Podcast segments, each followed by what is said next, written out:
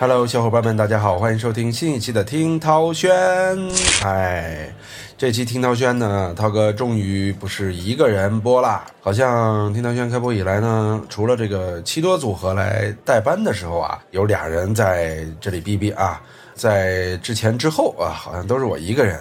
今天终于有机会请进来一位嘉宾啊，而且是位女嘉宾，啊她就是最近啊跟我一起游遍了欧洲的一位，怎么介绍身份呢也比较复杂啊。就是一位来 B B 来客串的嘉宾，哎，对对对，呃，她在《大内密谈》里边曾经客串过一期啊。你当时叫什么来着？在在那里边叫杨可可可，还是叫杨的可啊？我也不知道，无所谓啦，反正就是大家叫我可可就好了。啊，反正就是他了。为什么要叫可可来呢？啊，不是因为其他的事情，而是因为足球方面的事情。啊，有人就奇怪了，呃，你因为足球方面的事情，怎么叫一个女嘉宾来呢？啊，因为啊，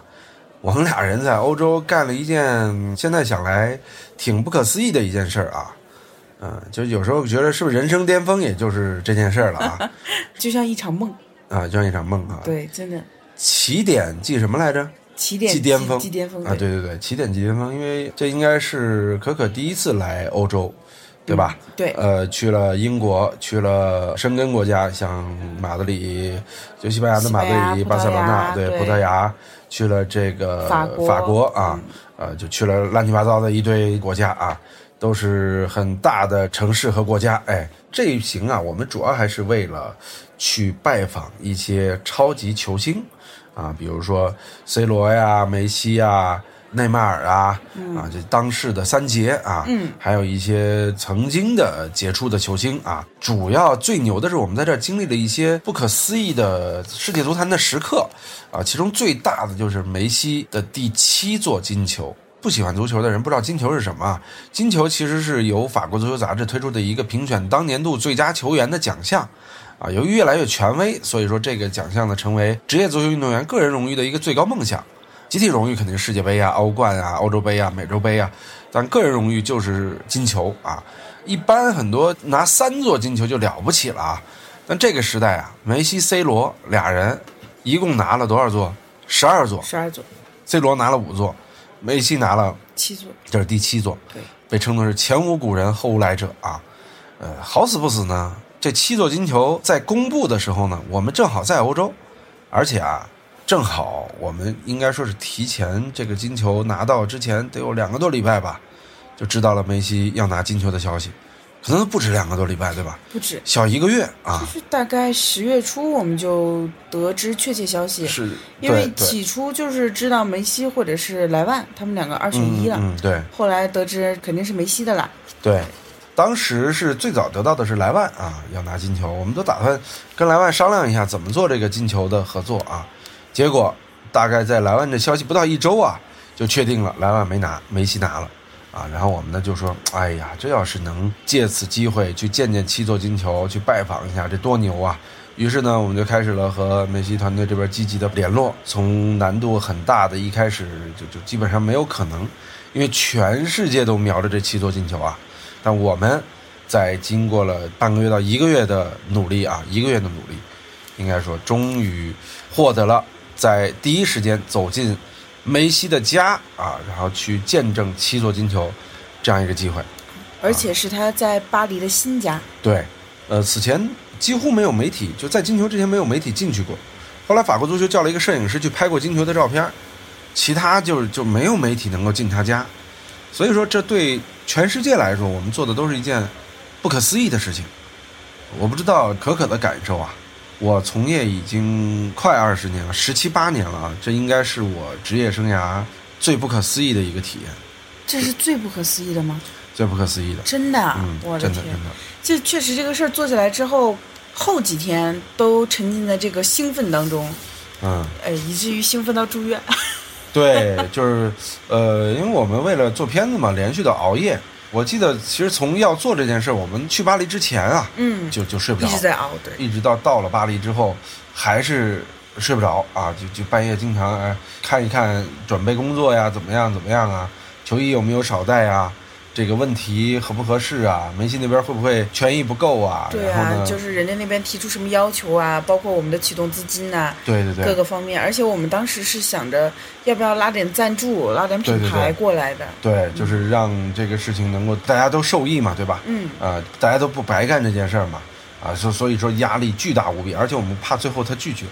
啊，就这件事儿我们没敢宣发的，对，就因为宣发出来，你本来已经那么多人黑我了，啊你再一宣发，最后再没做，又看王涛笑话，笑话死喽，对对对大牙都笑掉喽。我们就憋着憋着憋了得有差不多呃半个月吧，对啊，其实我们这趟来欧洲就已经憋了得有个一个月没有发声，对啊，啊，微信啊、微博呀、甚至抖音啊，没有更新，啊，很多人以为造谣嘛，说王涛是被关进去了。中国的这个网络言论啊，真是可恶、可怕、可耻，啊，张嘴就来。张嘴就来，胡说八道啊！就当我们出现的时候呢，也是闲言碎语，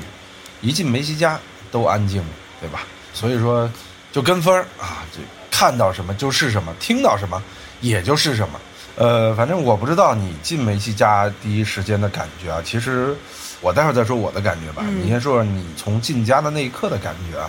从进他家那一刻，因为咱们在门口等了很久嘛，嗯等了大概半个小时，有半个小时吗？我感觉20分钟吧十几分钟也就吧，我因为感觉十几分钟。因为我们跟他的他门口是这样，他有三个保镖，哦，那至少很厉害三个厉，这害是我们肉眼可见的。对一到那门口，他们三个立刻涌过来了，对然后问我们是联系的谁，为什么会出现在这里，来干嘛？是是是，对，我们就解释呗。过了一会儿呢，不是有个可能算是女佣嗯哦，嗯这么说应该形容菲佣吧，啊，佣菲佣对，嗯，对，然后就出来了，对啊，可能是里面打过招呼了，让他对出来对接一下，看一眼什么情况。是的，对，首先进屋，涛哥肯定看到了，他那个玄厅那里就有他们的那个全家福对对对，啊，这一下子就是落地了，感觉哦，梅西家原来就是这样的。对再往里走，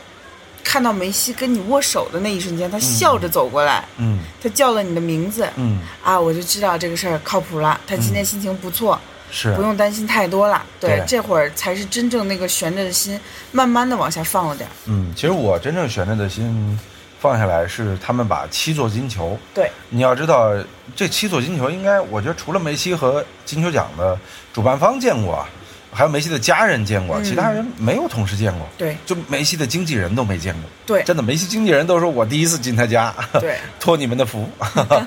我们就跟着他们一块儿进去。然后当他把七座金球一座一座搬过来的时候，哎呦，我的心总算放下来了。今天一梅西很开心嗯，啊，另外这个、呃七座金球七座都金在球都在场景里边，嗯我不可思议，这绝对是中国体育传媒史上的第一次，也是最高的一次。嗯，我可以毫不客气地说，这是中国足球报道史上的一个巅峰吧，啊。很骄傲的说、就啊，很有代表性的一刻吧。这件事儿，就说实话，不光我们个人，其实如果中国体育不内卷的话，大家应该出去吹牛逼。我们中国人做到了什么？对就是我们拿不到金球，但是我们可以无限的接近金球，对吧？我们培养不出梅西，但是我们中国人比世界任何一个媒体都要更早的，我们可以做梅西的甲方，对对对，来到了梅西家，来做这样一件史无前例的事情，所以这是我们的骄傲之处。这次给我的感觉啊，因为梅西是这个星球上，我觉得应该是最火的男人之一了吧？啊，可能有有人不服啊，说什么还有这个贾斯汀·比伯啊，还有罗伯特·唐尼，对吧？但是，就我个人的感受啊，足球是一个能够打通各国壁垒的这样的一种文化，所以我认为梅西在尤其男性受众群体里边，他应该世界上的排在前几位，甚至并列第一的那几个。我觉得梅西应该是当今世界足坛顶流之一。是的，是的，对是的的。就他跟 C 罗，因为在 C 罗，你比如说在 ins 和 Twitter 上粉丝第一嘛，嗯啊，梅西虽说少一点儿了，但是呢，这个影响力其实一点儿都不差，啊，就是因为个人对自媒体的运营状况不同嘛，哼，对，啊，但是你要说影响力来说，绝对是不相上下的，啊，而且足球毫无疑问世界第一大运动。其实无论是詹姆斯啊还是库里啊，咱们咱们不引战啊，但是从很实际的层面覆盖面来说啊，他们的影响力确实还是比呃梅西和 C 罗要稍稍差了一些。所以说从这一点来说，我们非常骄傲的一件事就是，来到这样一个男人的家里，然后来做了这样一件事，更感受深刻的是啊，梅西给人的感觉。我还是先听可可说梅西给人的感觉吧。嗯，就是因为见梅西之前，涛哥有给我铺垫过，说梅西整个人气场极强，因为你你之前采访他是哪一年？二零一四年是我做公司之后第一次采访，嗯嗯嗯之前采访过两次，没气场，小孩儿，啊，小破孩儿。第一次采访十七岁的时候，第二次十九岁，再后一次二十二三岁吧，都是小破孩儿。嗯一四年那是他差不多个人成就和积累到了一定程度的对一个年份了，哦，突然间那个气场就来了。嗯我是一点都不紧张的人，但是他进了房间之后，我头一次感受到在采访这件事上，我我开始紧张了。对，涛哥当时反正就是跟我形容的这个感觉，呃，包括梅西给他留下的印象，就说这个人气场就一下就来了，是就的是的自带着那种王的气场就进来了。是的，是的，啊说他采访这么多年，从来没有怯过场，但是见了梅西，他有点不会采访了，是所以给我说的也挺紧张的。但是，哎，我一见我就觉得，哎，这个人他太可爱了，他真的太温柔了。对，特别乖哈，就对给人感觉特别乖。对，打死也没想到梅西是一个在反而取得这么大成就之后啊，他的那个霸气少了一点儿。嗯，他不需要那种啊，对对对对对，就是人到了另外一个境界了。对啊，我真的是从他，你想十六、十七之间吧，到了现在这个一个三十四五岁的男人啊，就我真是见证了一个人从小孩儿到巨星，然后接着又到一个王者这样的改变蜕变。啊、蜕变，就这种感觉挺不可思议的。这比任何一部电影、任何一个故事给我带来的震撼力都要大啊！接下来还是跟大家说说金球啊，很沉是吧？金球真的是非常沉。哦，你抱那个沉的那个金球了我 吗？没报，你没我挑了报啊个轻的。你没抱，因为现在的金球，尤其二零二一的这个金球，它的重量差不多得十五到二十公斤左主要是右。我跟梅西合影的时候，二零二一在他手里。对对对，对是的，是的，非常之沉。那个金球，我报道的时候，我当时在想，哎呦，这要不是运动员拿不动啊。 另外一点啊，就是梅西整个他对金球的那个状态呀、就咱们对金球的恨不得给跪了啊，嗯可崇拜的东西。梅西在那玩儿啊，拿球撞球啊，我当时想着别别你你别给撞坏了。 但是他还是挺珍视他第七座的。对对对，他的第七座格外爱护、，啊对，因为当时是我拍的那个视频嘛，嗯他们一座一座拿出来，然后涛哥当时在旁边架机位，嗯，呃，我拍的时候，梅西把第七座金球从一个黑色的礼盒里面嗯小心翼翼地打开拿出来，然后眼神一直停留在这个第七座这个金球上面，对他看的那个眼神就是充满爱、无限的温柔的有那点像种感觉，看孩子啊，哎有对点像看孩子啊，所以就是给我们感觉梅西真的是很重视，也很感恩这第七座金球啊，因为今年他是幸运的，拿了美洲杯，可以说他的竞争对手像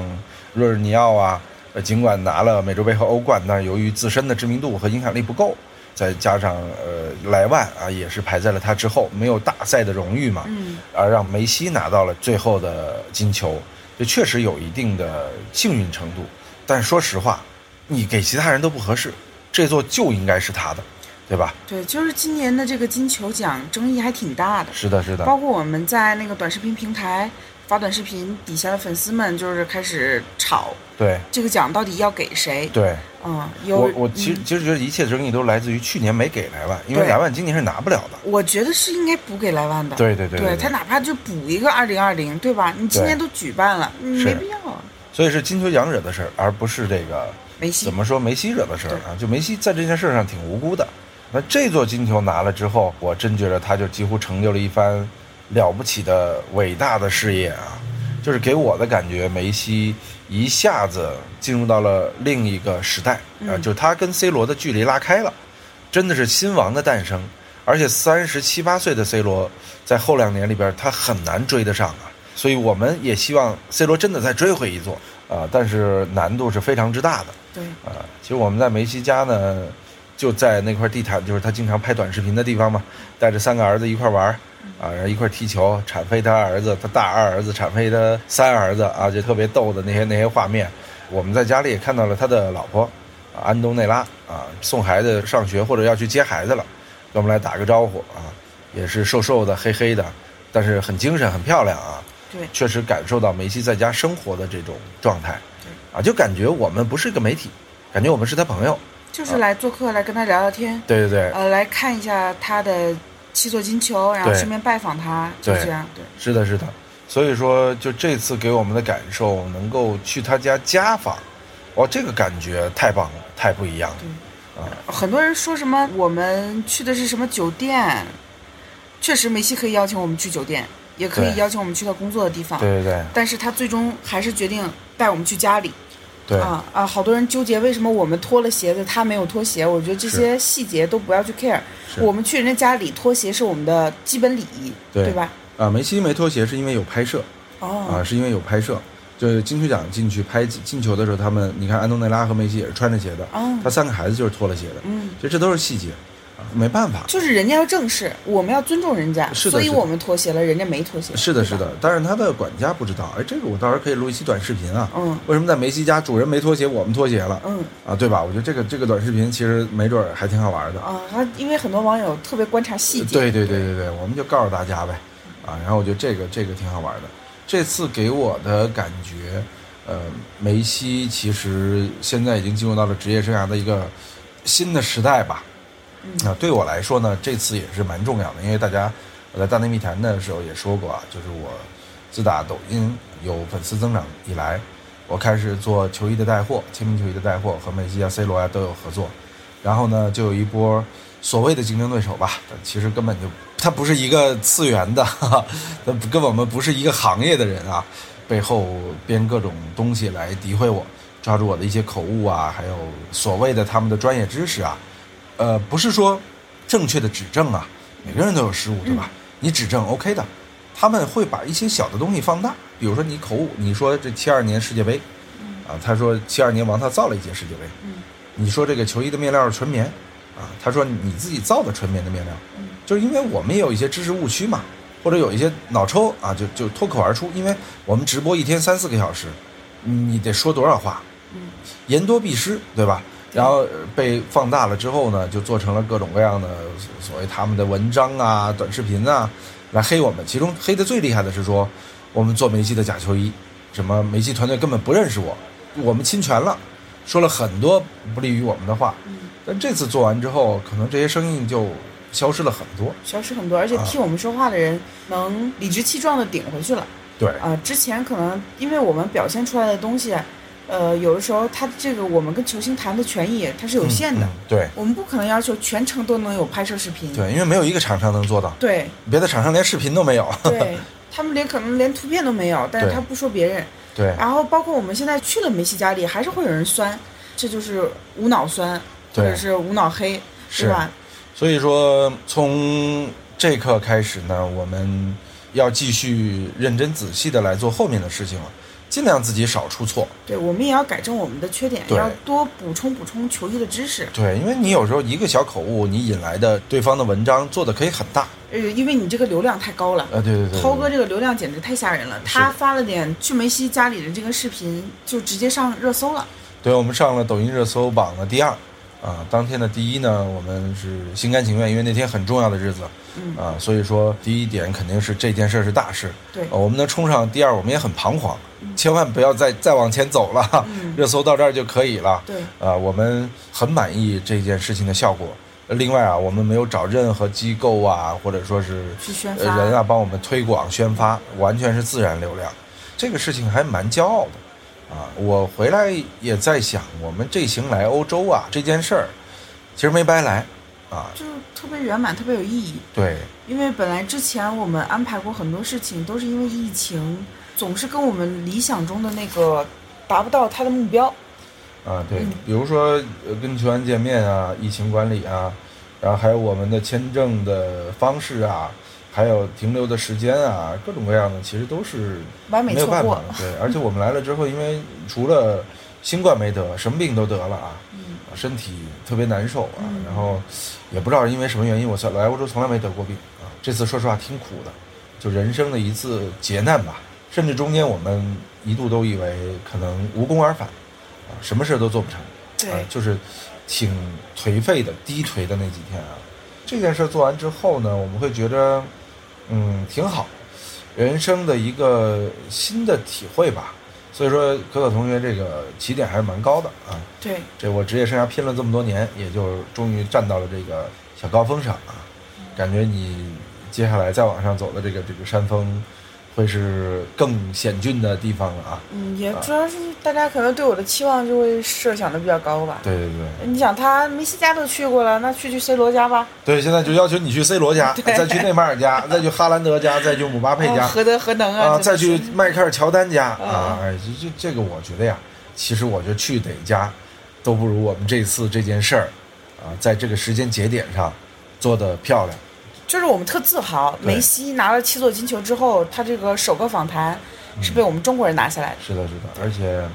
未来呢，我们也是放平心态，就还是扎扎实实的一步一步走吧。对呃能够做更多更好的内容和从带货这点，就是给大家带来更好的藏品吧。嗯，啊，我觉得这次给我的体会就是，认认真真、扎扎实实，时间会为你证明一切的。啊，其实你往前走就好了。哎，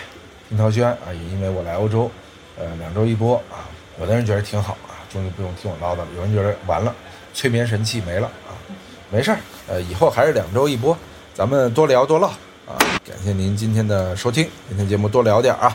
我们下期节目再见。再见。 「君の